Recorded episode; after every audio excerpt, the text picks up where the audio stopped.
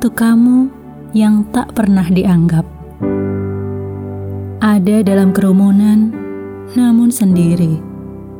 Suasana ramai, tapi hati sepi.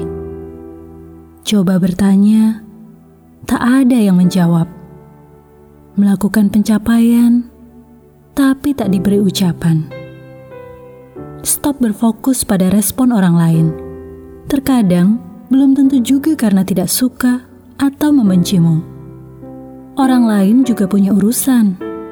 Berbuatlah karena kamu suka melakukannya. Berprestasilah untuk dirimu sendiri, bukan karena untuk mendapat pengakuan. Baik saja mendapat pengakuan dan penghargaan, namun hidup kita janganlah dibangun atas dasar pengakuan orang lain. Mereka hanya melihat sebatas yang mereka bisa lihat.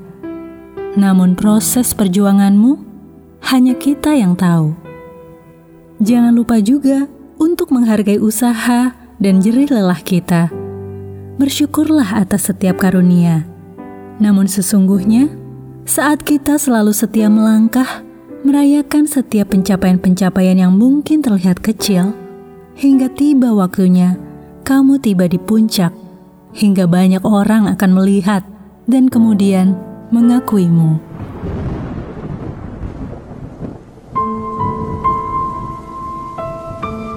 Untuk yang pernah dihianati, hubungan dibangun atas dasar kepercayaan.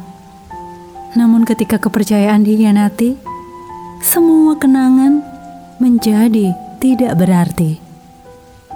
Apa yang sudah terjadi sulit dihapus lagi.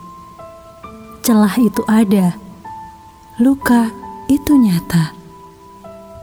Sesungguhnya orang yang mengkhianati tidaklah hanya menipu orang lain, namun ia pun menipu dirinya sendiri, melanggar komitmen apa yang sudah dijanji. Jangan makin membuat dirimu rugi dengan mengasihani atau menyakiti diri. Bangkit nyatakanlah kebenaran.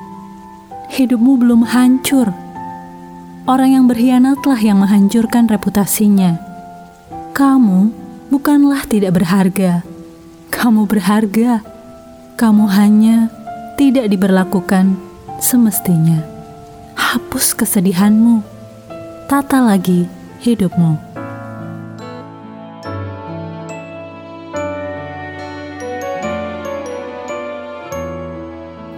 Untuk yang merasa sendiri. Beban itu terasa berat, seolah semua tertumpu padamu. Tak ada yang peduli. Dari manakah lagi mendapat kekuatan? Membuka mata di pagi hari pun berat. Istirahat semalam tak cukup menghilangkan penat. Tak hanya raga, namun juga jiwa dan asa. Hei, siapa yang bilang kamu sendiri? Sekalipun tak ada orang di sekelilingmu, kamu bernafas dengan leluasa, namun bukan karena usahamu. Syaraf-syaraf tubuh dan sistem pencernaanmu bekerja dengan baik. Itu bukan karena kebetulan. Masih ada Tuhan yang setia menemanimu. Ia sedang merajut hidupmu yang kini belum kamu mengerti hendak berwujud apa. Kamu tidak melihatnya, namun dia ada. Mungkin kamu tak menyadari adanya orang-orang yang seolah tak sengaja bertemu denganmu. Adanya media, buku, film, pelajaran yang membuat wawasanmu terbuka itu pun bukan terjadi dengan sendirinya. Semua terjadi untuk sebuah tujuan demikianlah hidupmu diciptakan untuk sebuah tujuan yang mulia.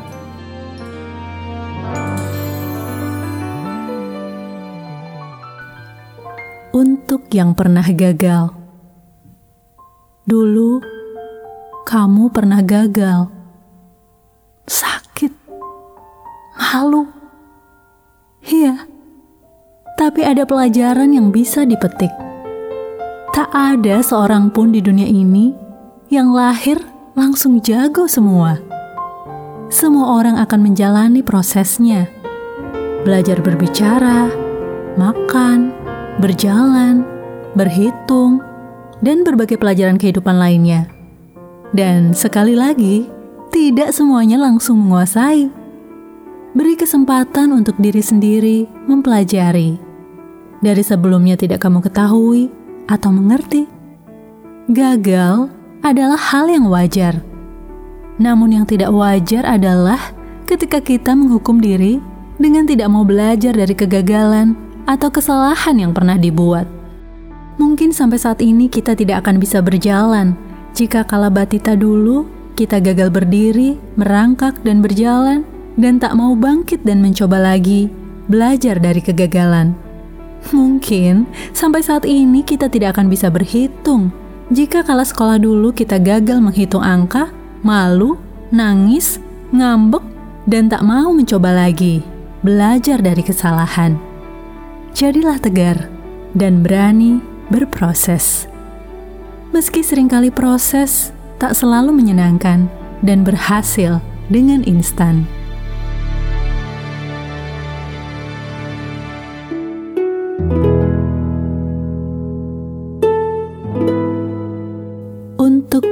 Merasa kehilangan, dulu yang sempat kau miliki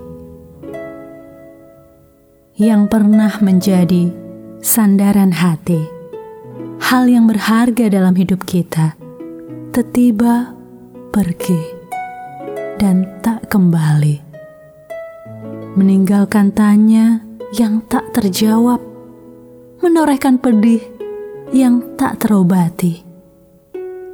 Tapi apakah daya? Waktu itu tak dapat diulang kembali kita tak punya kuasa untuk menghentikan dan membalikkan kenyataan. Pahit, dengan apakah bisa ditawarkan? Kepada siapa meminta keadilan?